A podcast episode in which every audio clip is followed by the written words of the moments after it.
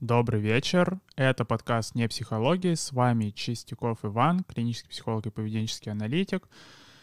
И мы уже почти заканчиваем э, разбирать книгу Карен Прайер «Не рычите на собаку». Сегодня у нас будет шестая глава, да, это у нас была вторая половина пятой главы. И что у нас было в прошлый раз? В прошлый раз мы обсуждали как можно использовать подкрепление для каких-то общественных изменений, как можно использовать подкрепление для каких-то изменений в организации. И обсуждали, что, да, ключевая проблема в использовании подкрепления вообще в каких-то вот таких масштабах — это что подкрепление какого-то индивидуального поведения уже не такое эффективное, как могло бы быть что, соответственно, в таких ситуациях гораздо эффективнее уже подкреплять какие-то, то, что называется, горизонтальные связи, то есть какие-то взаимодействия между людьми, а не, собственно, подкрепление отдельных людей. То есть, например, что можно подкреплять какие-нибудь там кросс-ревью, не знаю, какие-нибудь э, между сотрудниками, можно подкреплять какие-то там паттерны, когда люди помогают друг другу, как-то взаимодействуют друг другу, вместо того, чтобы подкреплять уже какую-то индивидуальную производительность, какую-то индивидуальную эффективность. А, и в этом плане интересно, что с прошлого раза у меня даже получился в практике кейс даже, где вот тоже получилось это, этим воспользоваться, э, таким вот анализом, что э, у одной клиентки была проблема, что ей нужно было вести занятия у группы первоклассников, и что, соответственно, ей выдали огромную группу первоклассников, что там э, то ли 12, то ли 16 человек было, и что, соответственно, ну, очень тяжело поддерживать дисциплину в классе, когда у тебя больше трех первоклассников на квадратный класс. И что э, один из вариантов, как мы э, решили эту проблему, что это как раз-таки, что если объединить первоклассников в такие своеобразные пары и начать подкреплять, что они оба хорошо себя ведут, а не каждый из них по отдельности хорошо себя ведет, то на самом деле поддержание дисциплины в классе упрощается в два раза, потому что, по сути, нужно подкреплять это поведение шести организмов, а не 12. Потому что, то есть, просто мы соединяем первоклассников в, один, в одного большого первоклассника, который состоит из двух юнитов, а, и что таким образом упрощаем задачу в два раза. Еще после прошлого выпуска с оператором обсуждали, как можно подкреплять а, вакцинацию, как можно подкреплять, чтобы люди как-то больше а, беспокоились о здоровье своем и окружающих, а, и что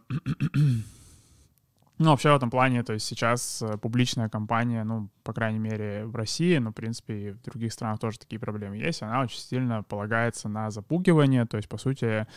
предполагается, что людей, э, люди должны начать вакцинироваться, когда им расскажут, какой страшной смертью они умрут, если вдруг э, не вакцинируются прямо сегодня. Ну и, что, соответственно, основная проблема вообще такого подхода в том, что, ну, получается, публичный образ вообще вакцинации как феномена, он такой сомнительный, что вакцинация — это страшно,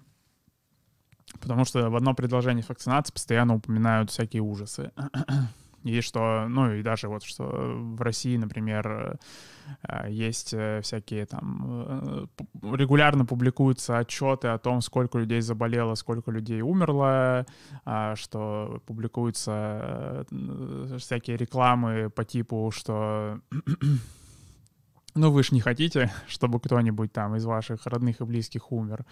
А, что, соответственно, один из вариантов, как вообще изменить это можно, это как раз-таки изменить это в сторону подкрепления. То есть, например, э, публиковать отчеты не сколько людей заболело, что, ну, с точки зрения анализа поведения будет это считаться таким нежелательным поведением. Мы же не хотим подкреплять нежелательное поведение, мы хотим подкреплять поведение желательное. Соответственно, нужно публиковать тогда не сколько людей заболело, а сколько людей, например, вакцинировало, сколько людей выздоровело,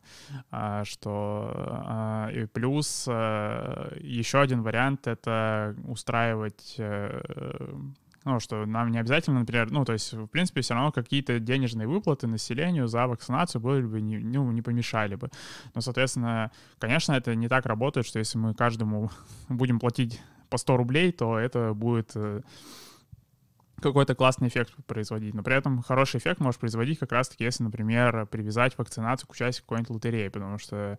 а, есть этот феномен, что а, поведение на каких-то а, очень таких прерывистых, случайных режимов подкрепления, где вроде как бы подкрепление есть для, для поведения, но при этом не каждый раз вот такое вот с определенной вероятностью, то на самом деле активности это создает гораздо больше, чем собственно, какое-то регулярное предсказуемое подкрепление. То есть, что если устроить, например, какую-то вот э, а, какую-то вот публичный, публичную лотерею, в которой могут участвовать все люди, которые там получили QR-код,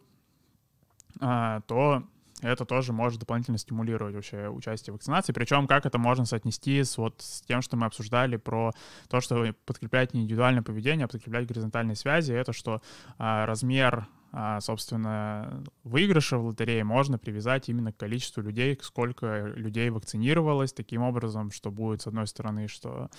э, вроде как бы есть э, стимулы индивидуально участвовать э,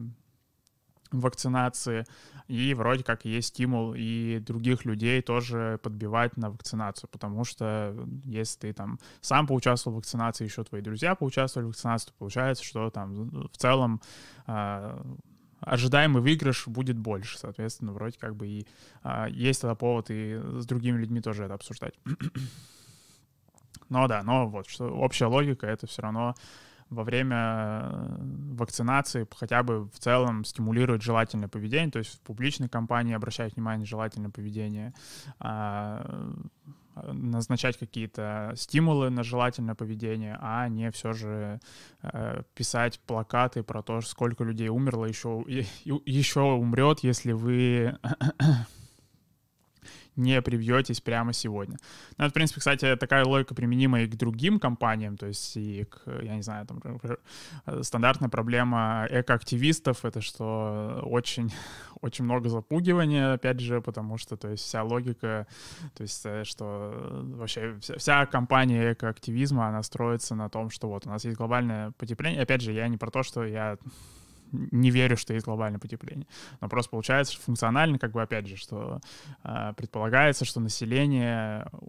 поймет, насколько глобальное потепление это плохо и ужасно, и таким образом вдруг соберется и одумается, и, собственно, побежит э, предпринимать какие-то меры. Но то же самое, та же самая проблема возникает, что, по сути, на нежелательное поведение, на глобальное потепление обращается много внимания, а на какое-то желательное поведение, что обращается внимание очень мало. Поэтому тоже, что есть там, например, чаще публиковать какую-то статистику не потому, что там насколько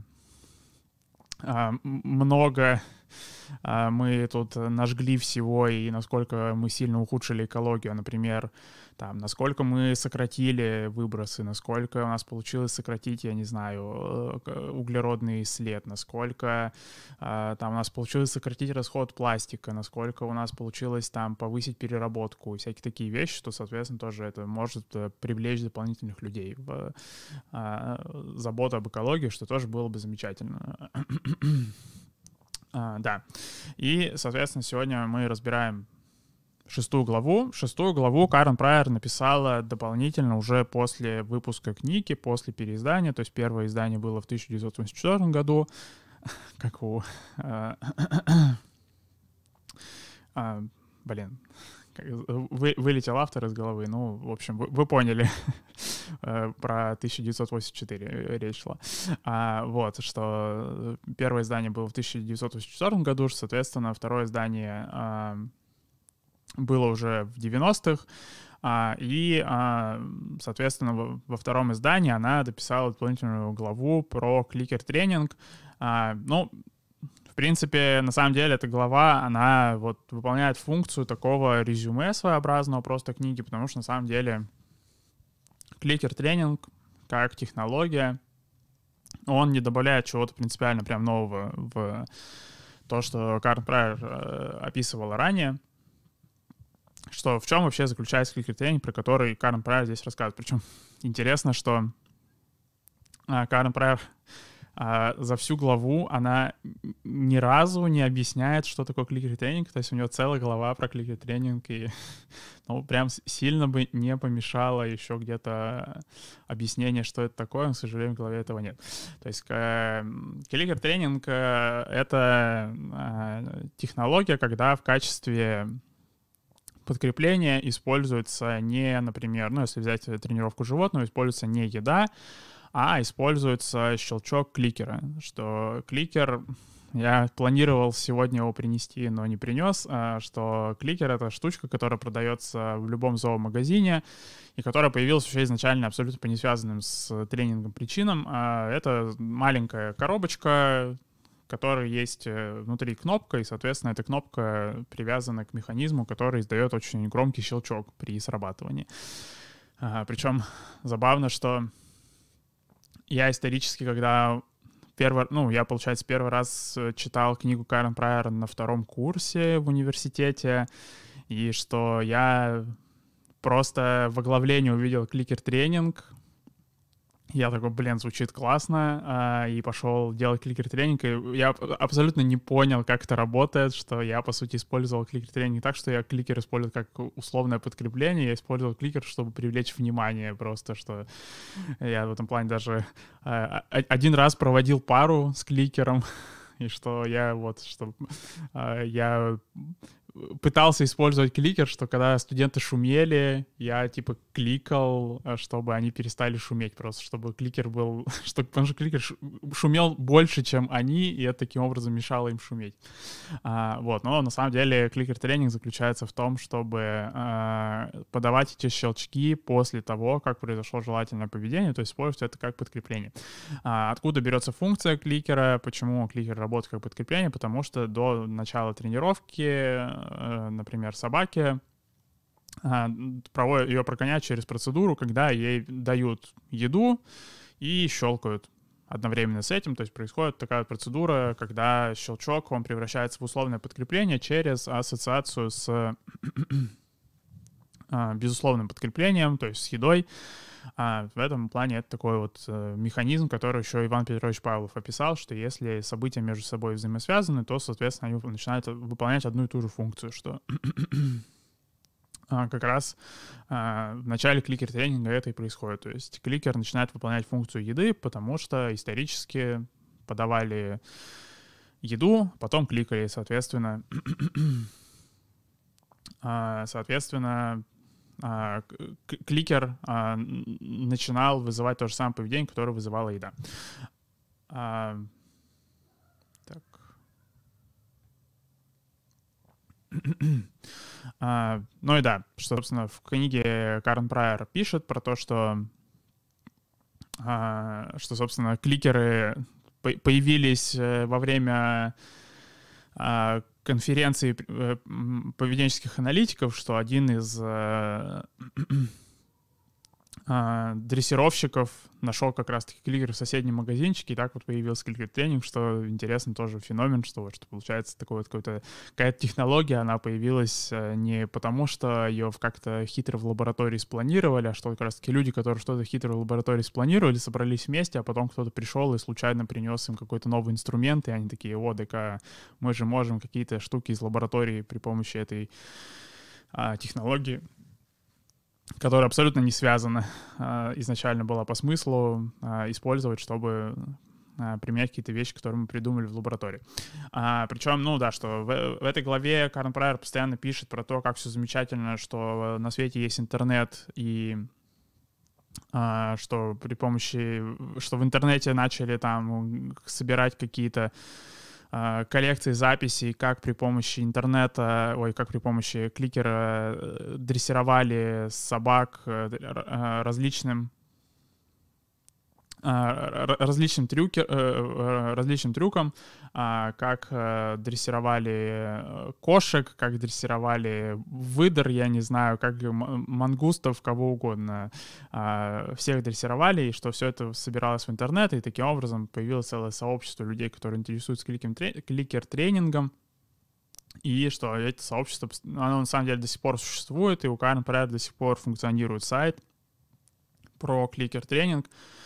где она вот там тоже выкладывает какие-то материалы, поэтому, в принципе, это можно погуглить. Это, конечно, на английском, уже не на русском, но, э, в принципе, это интересно, что вот, получается, у этой книги в этом плане есть такое продолжение в интернете. И а, опять же, что книга в этом плане выполняет функцию резюме, потому что вот она, в принципе, Карен Прайер здесь э, описывает вещи, которые она всю книгу описывала. Она вот начинает, например, с э, того, что параграф называется «Долговременные побочные эффекты кликер-тренинга», что немного угрожающе звучит, как будто а, после кликер-тренинга происходят какие-то необратимые изменения в организме, а, вырастает третья конечность. А, что нет, на самом деле это она по этому параграф пишет про положительные эффекты кликер-тренинга. И один из вот основных эффектов, который он приводит, это что любое существо, а, собака, лошадь, белый медведь, даже рыба, поведение которого формируется с помощью положительного подкрепления сигнал-маркеров, становится игривым, разумным, любопытным и дружелюбным по отношению к дрессировщику. А, и в этом плане она приводит э, в пример а, рыбку цихлиду, которую она надрессировала проплывать сквозь кольцо в аквариуме, подплывать э, к краю, к стеклу аквариума, с брызгами выпрыгивать, с брызгами выпрыгивать и прочие разные штуки делать. И на самом деле, а, ну, да, что в принципе это возможно. И опять, вот тоже вот, э, конечно, сложный момент, что она не особо технологически описывает, как это происходило. Как можно вообще рыбу надрессировать что-то делать, учитывая, что, ну, как подать рыбе очень быстро подкрепление, потому что, ну, все равно как подкрепление должно происходить желательно быстро. А, хоть мы обсуждали, что подкрепление — это в этом плане а, взаимосвязь, а, взаимосвязь поведения и последствий, а не какое-то конкретное последствие, которое идет там как-то следом за поведением. А, но что за то время, пока кусочек корма плывет сверху аквариума до рыбы, что а, как бы рыба очень много всего успевает сделать, поэтому с точки зрения рыбы непонятно, что конкретно было подкреплено, потому что пока рыба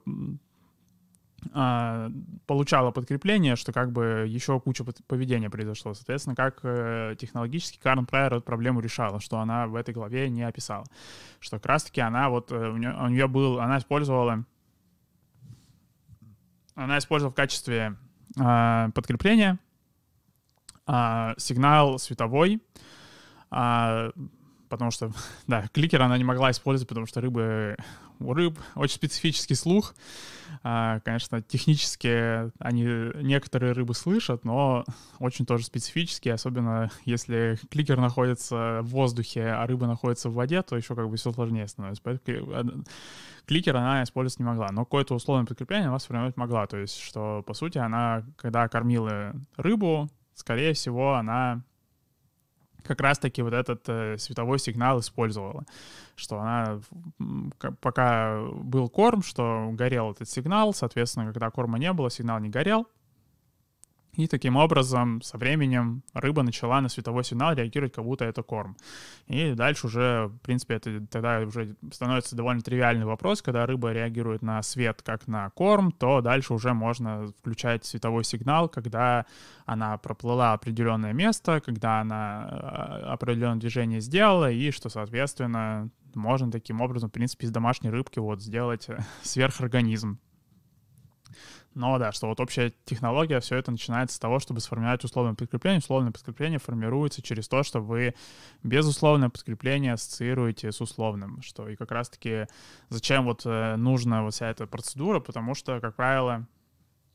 а, безусловное подкрепление, еду очень сложно подавать в таком же темпе, с такой же точностью, как условное подкрепление, потому что щелкнуть кликером, что просто щелкнул и готово, это гораздо быстрее, чем, собственно, покормить собаку, а зажечь э, фонарик гораздо быстрее, чем, собственно, спустить рыбе э, корм, что э, сильно упрощается процедура и становится возможно вообще хоть какая-то как, какую-то тренировку осуществлять. Плюс еще вот, э, что в следующем параграфе про долговременную память. А Карен Прайер пишет, что ну, что это, с помощью формируемое поведение с помощью кликера, оно гораздо устойчивее, гораздо дольше может существовать без какого-либо поддержания, чем а, поведение, которое формируется при помощи первичного подкрепления, и это, ну, что она это пишет, что из категории «это моя гипотеза, я не знаю, так ли это», но, в принципе, это действительно так может работать. Почему? Потому что помимо во-первых, более однозначные корреляции между э, поведением и последствиями, которые можно установить при помощи условного подкрепления, которое просто технологически гораздо проще подавать, чем э, безусловное. А, что еще, а, помимо этого, а, всегда нужно учитывать, что все же условное подкрепление, можно над ним контроль гораздо больший у экспериментатора, а, потому что, ну, то есть э, экспериментатор волен а, условное подкрепление не использовать, э, что, то есть если, например, у вас есть собака, и вы ее дрессируете, то вот вы сформировали э, сигнал кликера, а, и что дальше можно кормить собаку, не подавая сигнал кликера, но на, на функцию сигнала кликера это особо влиять не будет. А в то же время, что на функцию еды это влиять будет, потому что получается, что еда-то появляется вне контекста каких-то процедур там вот в плане дрессировки, что какого-то желательного дрессированного поведения, что таким образом размывается вот эта корреляция между тем, что конкретно нужно делать, чтобы получить еду. Что, а, что это вот, что это не, не так работает, что э, то есть собака должна каждый раз какие-то трюки выполнять, чтобы получить еду. А она может, ей ее нужно кормить просто так. Нельзя кормить еду, нельзя кормить собаку, только она делает трюки, она не может делать трюки весь день. Соответственно, тогда получается, что функция еды, она такая неоднозначная, что вроде как бы когда-то ты получаешь еду, потому что делаешь трюки, когда ты получаешь еду просто потому что ты живешь собака не может отличить эти варианты между собой, соответственно, начинается путаница. Соответственно, когда э, дрессируют собаку только при помощи кликера, то получается у собаки путаницы больше не возникает, потому что она во время дрессировки зарабатывает не то чтобы она зарабатывает еду, она зарабатывает сигналы кликера. А сигналы кликера в обычной жизни не появляются, соответственно, не происходит такого, что потом собака с дрессировки приходит домой, и у нее и начинает путаться, потому что ее покормили просто так, и она теперь не понимает, ей нужно снова трюки делать или не нужно ей трюки делать. В этом плане это можно, на самом деле, заметить за домашними животными что если их чему-то дрессировать, то вот что возникает проблема, что они могут делать это вне контекста, абсолютно неожиданные моменты, а, что не то чтобы это супер желательное поведение, даже вот Карен Паря здесь приводит пример с котом, которого научили играть на пианино, абсолютно реальная ситуация, это возможно сделать, абсолютно возможно, а, опять же, если постепенно, ну, во-первых, сформировать сигнал кликера, потом постепенно, соответственно, там, за, когда кот как-то там чаще проводит время с пианино кликать, если он пытается нажать на клавишу кликать и, соответственно, потом нажимает на клавишу большим усилием снова кликать, то со временем код а, превратится в такого своеобразного пианиста, только у него лапки, к сожалению, поэтому, конечно, что-то невероятно сложное он сыграть не сможет, но просто а, по нажимать на клавиши он может. То, что вот, собственно, и произошла вот эта проблема, что а, кота, что у кота там случилась путаница, что он а, посреди ночи решил поиграть на пианино, чтобы ему открыли дверь. Что как раз-таки это вот возникает, часто вот проблема возникает, когда а, в качестве подкрепления используется что-то вот такое первичное, безусловное, а не вот такие какие-то условные сигналы, которые можно просто не подавать весь оставшийся день, и, в принципе, тогда не будет этой путаницы, что поведение тоже как-то вне дрессировки а, происходит. А, причем, но а, в лаборатории все же, э, если посмотреть какие-то экспериментальные исследования современные, какие-то экспериментальные исследования, какие-то экспериментальные исследования в прошлом, а, то а, можно увидеть, что а, все же условным подкреплением пользуются на самом деле не супер часто, в основном пользуются безусловным подкреплением, то есть едой. А, и почему это делают? Потому что, ну, то есть, э, что, во-первых, в лаборатории есть все же способ подавать подкрепление с очень высокой точностью, даже если это безусловное подкрепление. То есть кормушка, которая существует в оперантной камере, она срабатывает очень быстро, в этом плане проблем не возникает, можно, в принципе, и не заморачиваться насчет кликера. А, хотя есть исследования, что на самом деле со временем животные, которые достаточно много времени провели в экспериментальной камере, а, в оперантной, что они, на самом деле, для них звук срабатывания кормушки уже становится подкреплением, что, в принципе, даже если, поэтому там может срывать некоторые исследования, когда, например, пытаются а, пустить какое-нибудь поведение на угасание, то например, отключают раздатчик в плане, что забирают, э, сам раздатчик не отключают, просто вынимают зерно, и что, соответственно, этого недостаточно. Нужно прямо отключать раздатчик, потому что срабатывает звук срабатывания механизма раздатчика, он тоже выступает подкрепление, такой вот кликер получается своеобразный. А, что, да, то есть, что с одной стороны, с очень высокой точностью можно подавать и в экспериментальной камере,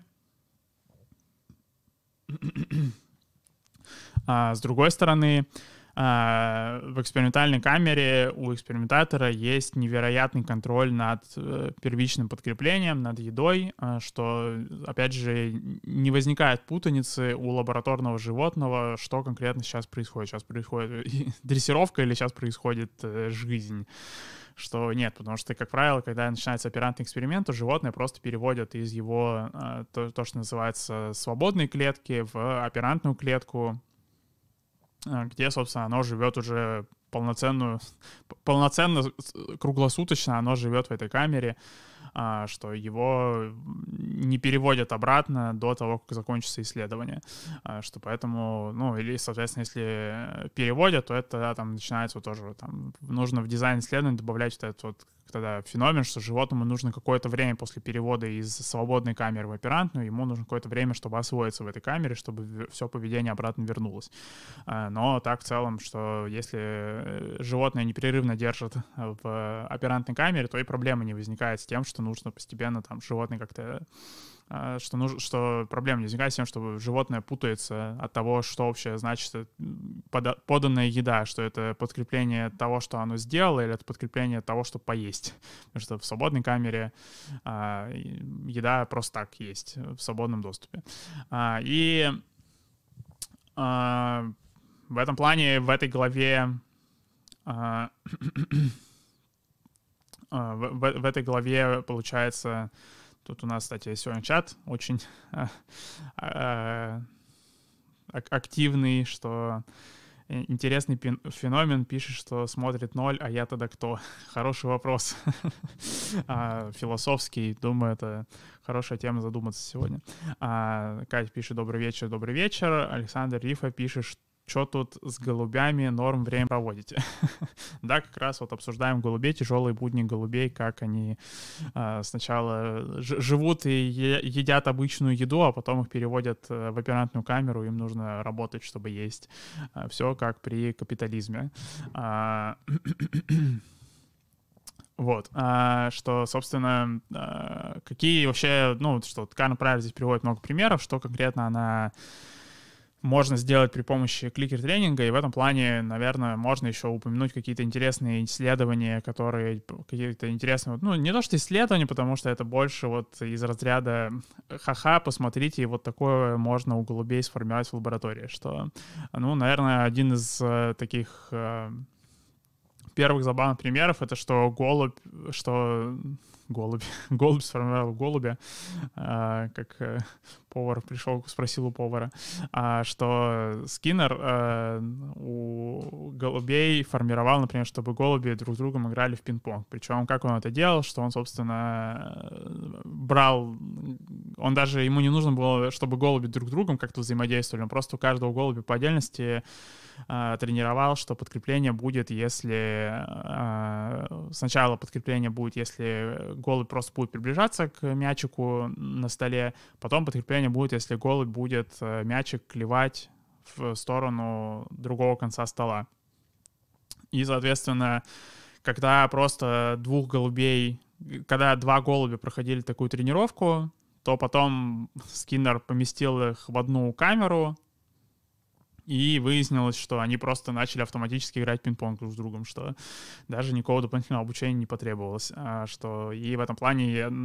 есть запись этого, и вы можете погуглить, что вот этот, э, то, что называется Pigeon Ping-Pong, что сразу же вы увидите эту видеозапись. А, не уверен, есть ли она у нас на канале, по-моему, нету, потому что там нечего особо переводить, она такая там буквально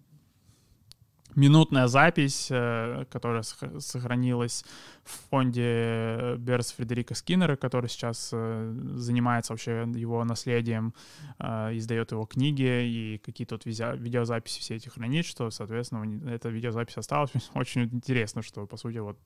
эти два голубя, которые на этой видеозаписи играют в пинг-понг, что их даже и не учили играть в пинг-понг в строгом смысле, их просто учили по отдельности тыкать,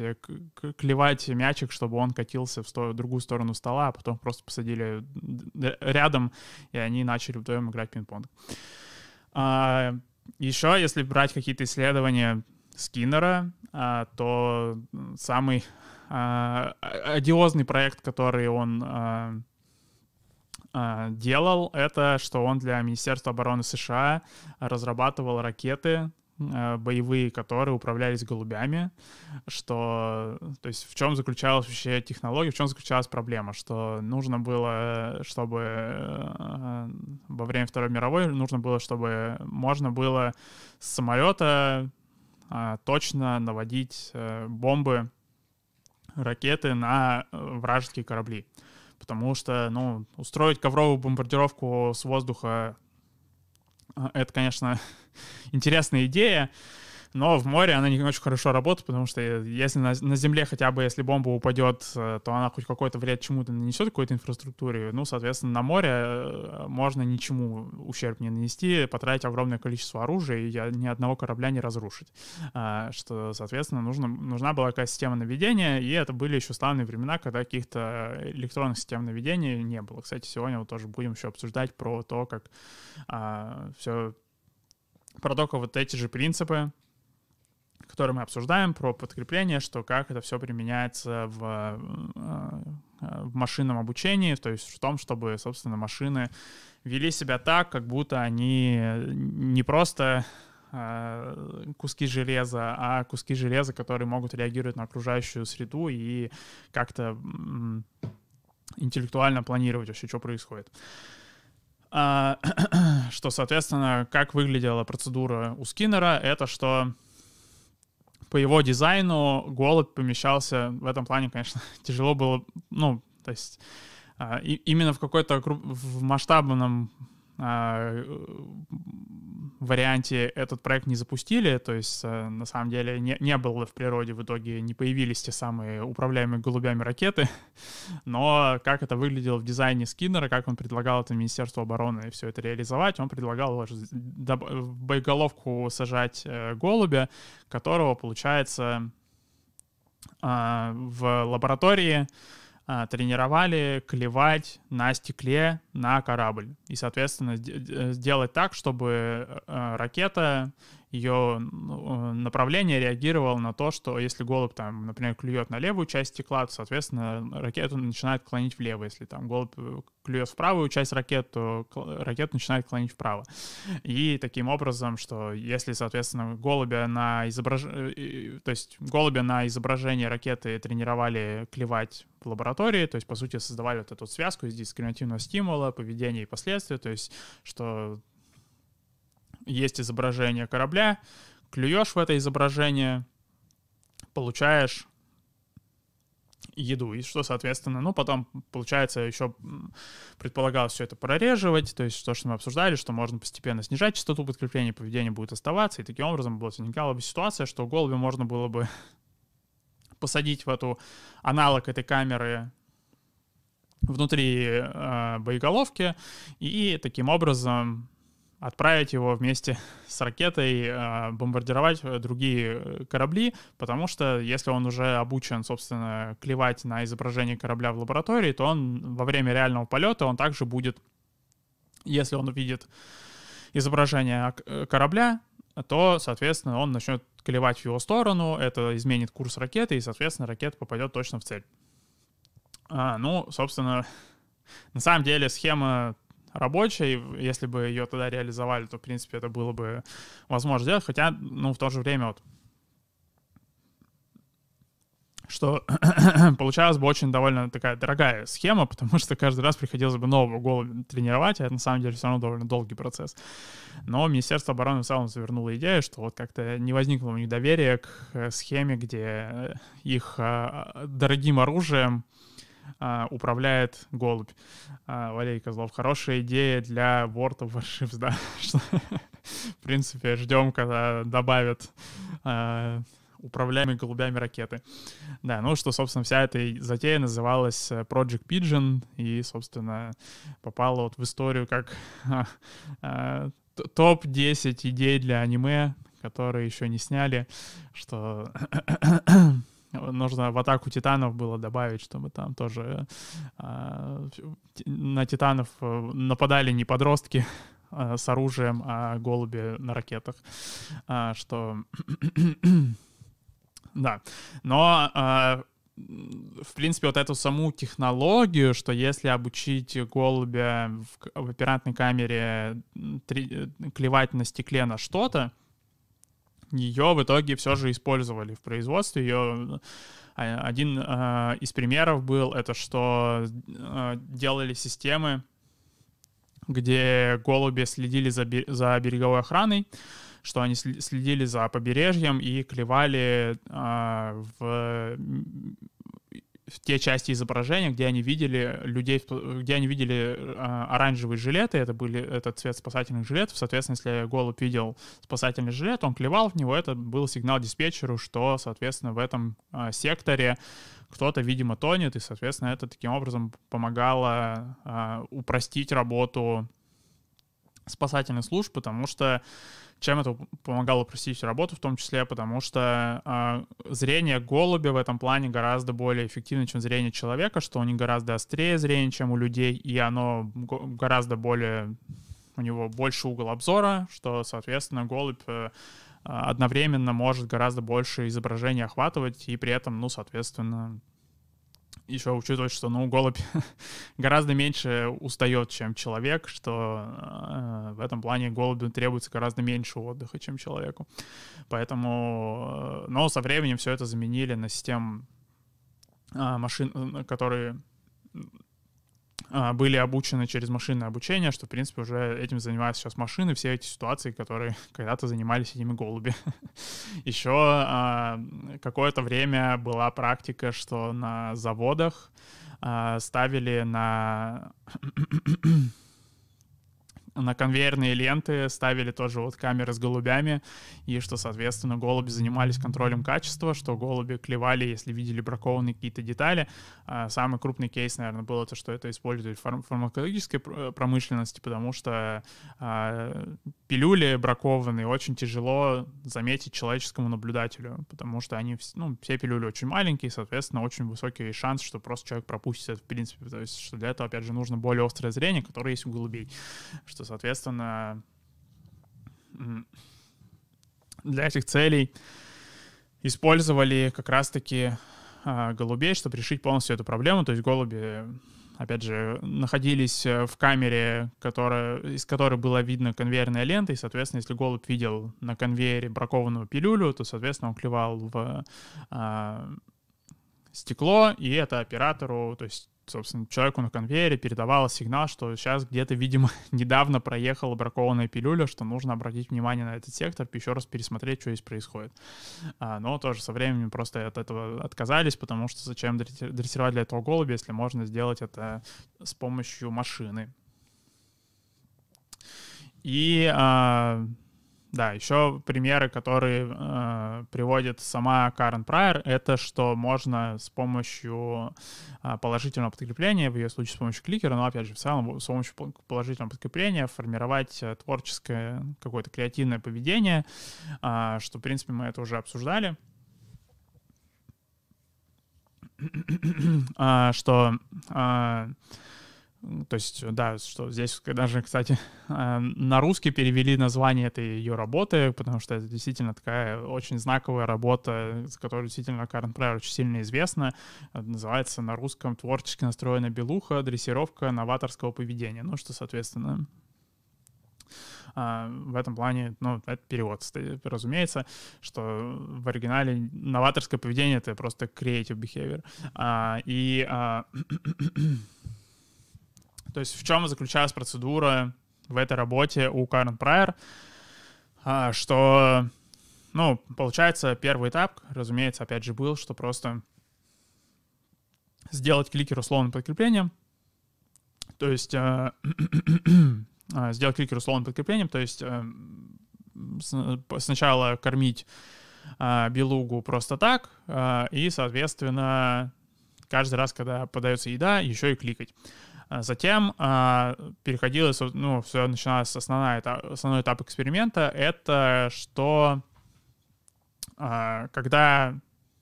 белуги как-то перемещались по аквариуму, то, соответственно, если они перемещались просто хоть каким-то новым способом, то, соответственно, происходил клик, ну и периодически раз в несколько кликов а, предъявлялась еда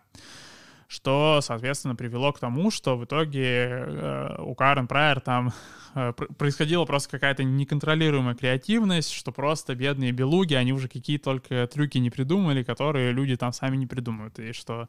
э, вылетать под разными углами, вылетать как-то группой,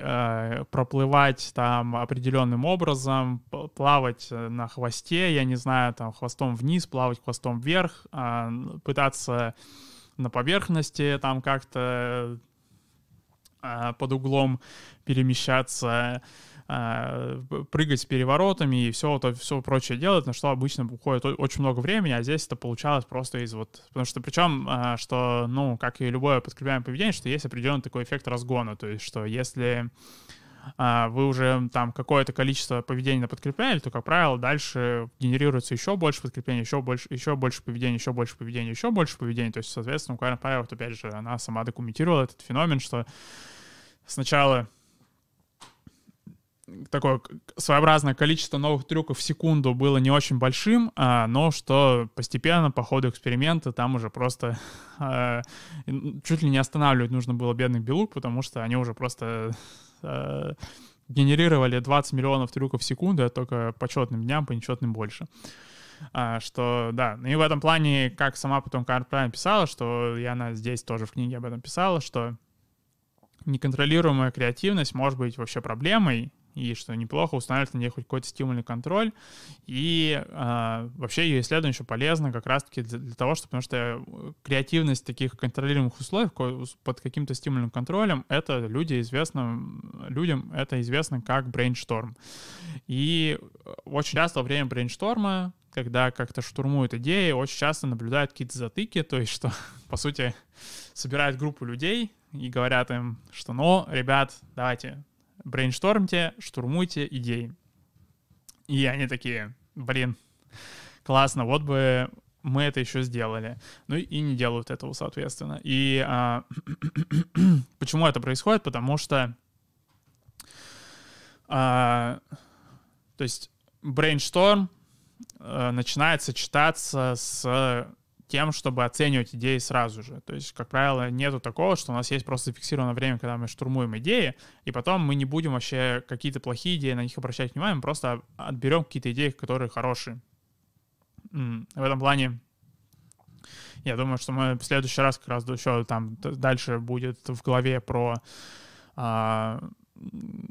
именно эффекты наказания на поведение, что мы дополнительно обсудим. То есть вот что общая логика такая, что то есть brainstorm, во время brainstorm а есть оценка э, идей, и, соответственно, оценится не только какие идеи хорошие, но еще и оценится, какие идеи неудачные, и почему они неудачные. Соответственно, получается, что так, происходит как бы наказание еще генерации идей одновременно. То есть это как будто, если вот взять исследование оригинальной Карен Прайер, где она подкрепляла у Белук, что они делают что-то новое, то если бы, то это больше было похоже не на то, что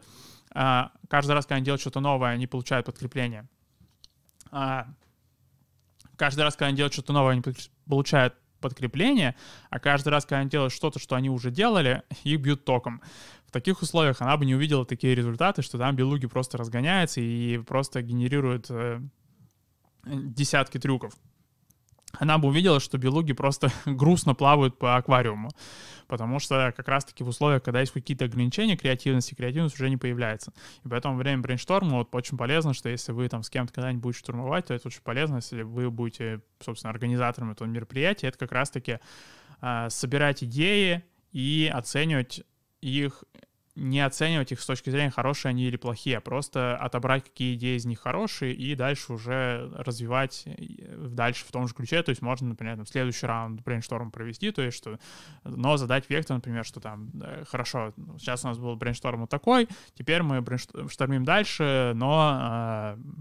отталкиваемся вот от этих идей, это хорошая идея, но нужно дальше их куда-то развить, давайте штормить дальше. А, что, то есть не обсуждать какие-то неудачные идеи, что с ними не так, просто забить. Есть неудачные идеи, есть, ничего с ними делать не нужно.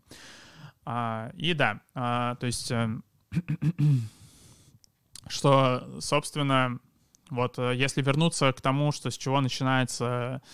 глава про то, что любое существо, поведение которого формируется с помощью положительного подкрепления, становится игривым, разумным, любопытным и дружелюбным, то это на самом деле применимо и к машинам в том числе, что потому что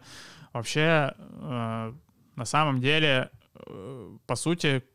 наш критерий, что мы называем машину разумной, это что как раз-таки эта машина она ведет себя так, как будто он как раз-таки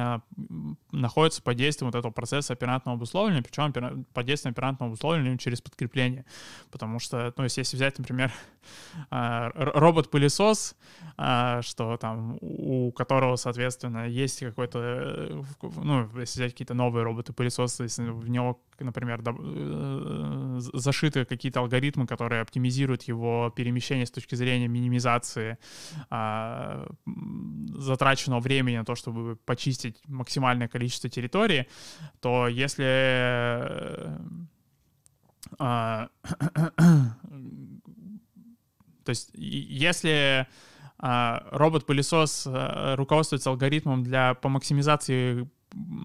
почищенного, э, убранного мусора, то, собственно, он ведет себя более как-то интересно, и за ним интересно наблюдать. Если робот-пылесос э, начинает э, пытаться просто минимизировать расстояние, то есть, по сути, минимизировать, то есть считается, что если он э,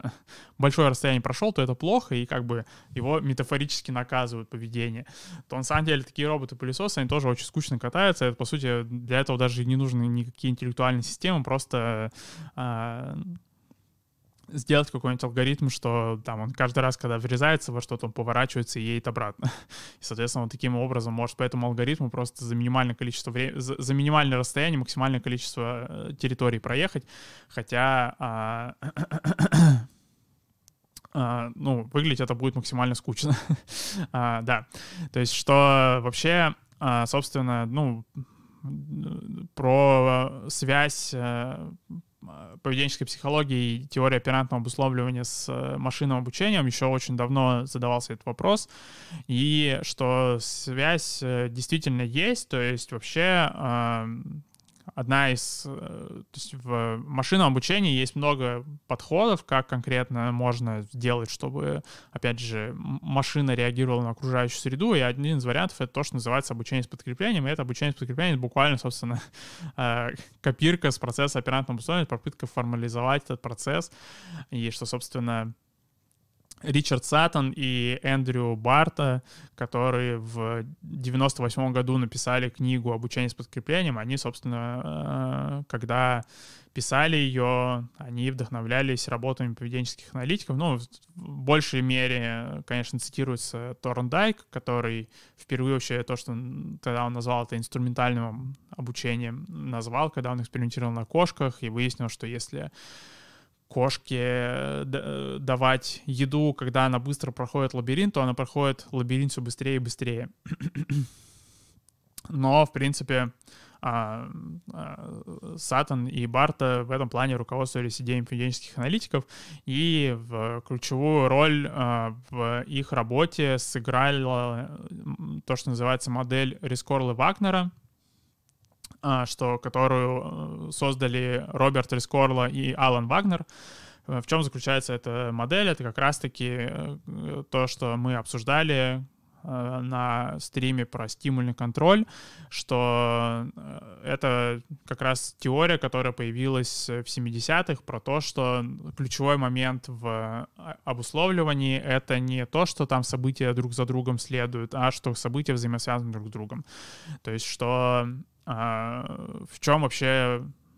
Э, эта модель, это математическая модель, в чем она заключается? Она вот выражает, что есть какая-то связь между стимулом и реакцией, и что эта связь зависит от того, насколько сильно стимул и реакция взаимосвязаны друг с другом. а, и как раз-таки эта модель, она и опять же, указывает на нужные элементы для того, чтобы формально воспроизвести вот эту процедуру оперантного обусловливания. Что, то есть, э, один из ключевых ее моментов — это что, ну, то есть, нужна то, что называется ковариация поведения и окружающей среды. Для этого нужна какая-то изменчивость поведения. То есть а, а, у организма нет возможности проверить, как работает среда, если он делает все одинаково. Соответственно, это ключевой момент обучения с подкреплением, что, то есть, это то, что называется а, Сейчас это больше известен как такой широкий класс таких, то, то есть того, что называется генетическими алгоритмами, что генетический алгоритм основан на том, что они начинаются с э, генерации множества вариантов организмов, что они, то есть это либо а, просто буквально варианты поведения генерируются, либо это, например, если это какая-нибудь там uh, deep reinforcement learning, то это, соответственно, генерируется нейронная сеть, по сути, много вариантов нейронных сетей генерируется, и, соответственно, они все проходят как раз-таки вот какой-то тест, в, котором за желательное поведение им назначают какие-то очки. Соответственно, как раз один из способов, как вообще можно а, а, каким-то автоматическим формальным фреймворком воспроизвести оперантное обусловление, это создать много вариантов поведения и таким образом выяснить, как работает среда. что, потому что, опять же, вот, что для того, чтобы организм выяснил, как работает среда, нужна, чтобы какая-то вариативность поведения есть, и она в живом поведении всегда есть, что, во-первых, э, живой, то есть и в этом плане тоже вот полезно это учитывать, потому что, то есть, что все же поведенческая психология, она не, это не психология стимула и реакции. Она не про то, что а, живые организмы — это машины, которые просто реагируют на среду. То есть живые организмы в этом плане, они активны. Они сначала сначала предлагается какой-то вариант поведения, только потом среда окружающая отбирает варианты поведения, потом какие-то удачные варианты поведения повторяются снова. Но то есть все равно как бы инициатива в этом плане идет за организмом, что э, то есть в этом плане, когда, опять же, работают генетические алгоритмы, то как бы инициатива идет за то есть частью алгоритма, который предлагает варианты фенотипа, который предлагает варианты, как вообще, какое поведение, какая структура нейронной сети может быть. Соответственно, потом уже окружающая среда отбирает, какие варианты удачные. Что есть потом, то есть сначала идет алгоритм генерации, потом идет э, алгоритм а, отбора в каком-то формальном варианте, опять же, вот э, у Рискола и Вагнера это было про то, что есть три ключевые момента, это вариация, селекция и репродукция. То есть что для того, для того чтобы успешно в машине воссоздать оперантное обусловливание, нужна, нужна вариативность поведения, чтобы машина сама начинала какое-то поведение, это поведение было хоть немного варьирующимся, нужен какой-то алгоритм отбора, то есть нужна какая-то система, как за удачное и неудачное поведение назначаются очки, и нужна какая-то система, то, что называется репродукции, то есть нужен какой-то механизм, каким образом это поведение потом будет э, повторяться еще раз. То есть, по сути, нужна хоть какая-то плата, которая, видимо, запишет какое-то удачное поведение, чтобы потом, соответственно, в похожих условиях могло а, это поведение еще раз возникнуть. Но при этом желательно, чтобы когда оно еще раз возникло, чтобы была репродукция не идеальная, чтобы как раз-таки после репродукции запустился новый цикл вариации, поверх которого произошла бы новая селекция, и потом произошла бы новая репродукция. И таким образом, вариации селекции и репродукции, они вот как раз-таки в обучении с подкреплением, они все уложены. И, собственно, Саттон и Барта в этом плане, они вот как раз-таки очень сильно отталкивались от модели Рискорла Вагнера, от, этой вот, э, от этого вот фреймворка, который пытался формализовать оперантное обусловливание. Сейчас есть другие фреймворки, сейчас э, и в том числе и в машинном обучении все гораздо сложнее работает, но в целом идея вот такая, что мы называем интеллект интеллектуальной машины, как раз-таки вот интеллектуальную машину, поведение которой укладываются вот эти вот компоненты вариации, селекции, репродукции, что если машина сама что-то делает, и она делает это хоть с небольшой изменчивостью, то, соответственно, мы называем ее сразу же автоматической, ой, сразу же мы называем ее интеллектуальной машиной. А если эта машина ждет постоянно, когда человек что-то сделает, поэтому мы, например, не называем тостер э, интеллектуальным, потому что тостер сам не запускается, но нужно запустить тостер. Если, в принципе, сделать, делать какой-то интеллектуальный тостер, то это вот это тостер, который которому даешь хлеб, и он сам включается и пытается правильно его разогреть, а потом, соответственно, ему дают какую-то обратную связь на тему, что в этот раз он правильно разогрел его или нет, и, таким образом корректируется его программа, что ну, как нужно греть правильно. И постепенно таким образом э, тостер и его владелец приходят к взаимопониманию, и тостер все делает правильно, но при этом получается, что, что как бы владелец надрессировал тостер, и уже как бы что прикольно. Не просто купил себе тостер, а еще и купил себе, по сути,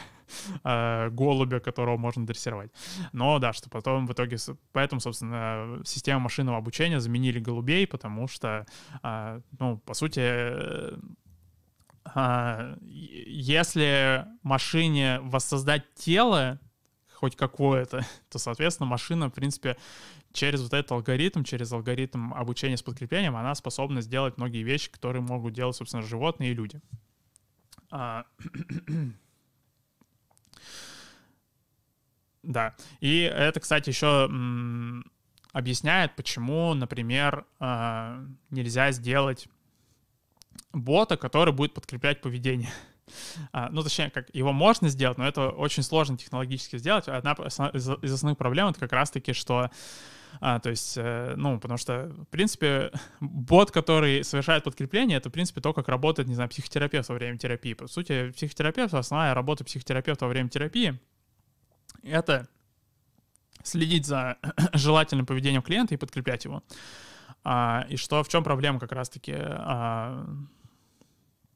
бота, который, например, чат-бота, которому ты пишешь, какое поведение желательное,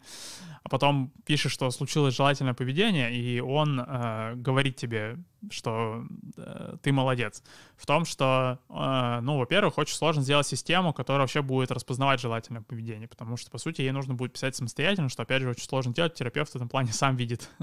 желательное поведение, что, видит, что даже вот, э, вот этот процесс распознавания, он уже подчиняется этим правилам вариации, селекции и продукции, а у чат-бота это э, сложно реализовать. А, но в то же время а,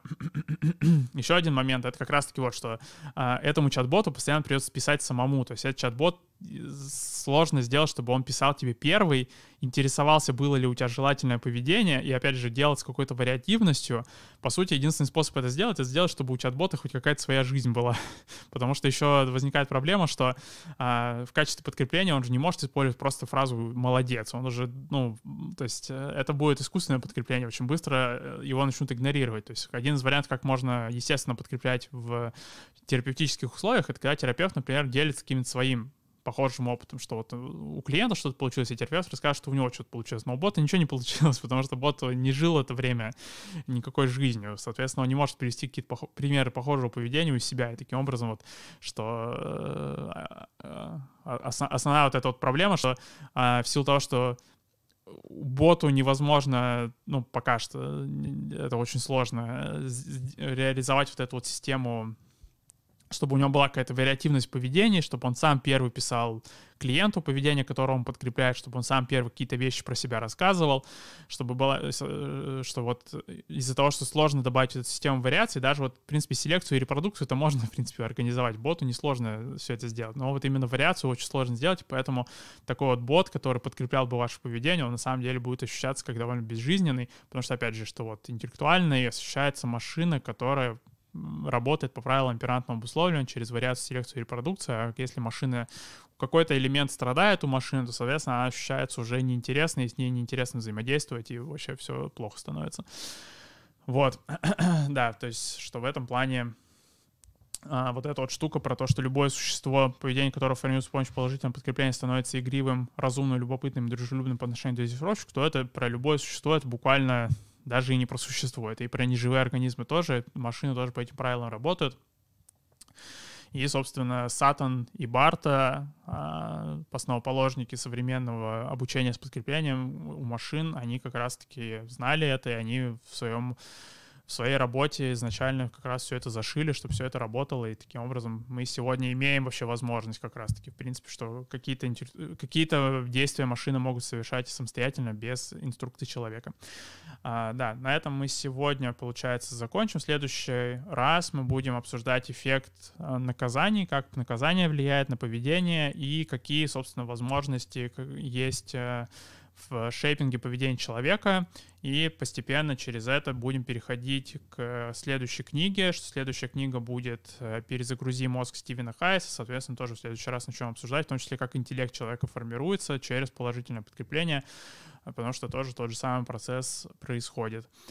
Спасибо всем сегодня, что были со мной. Сегодня, да, в чате тоже у нас есть активность. Новые участники вижу в чате, тоже все замечательно. Приходите в следующий раз, будет тоже замечательно, если вы будете продолжать писать комментарии. А, всем спасибо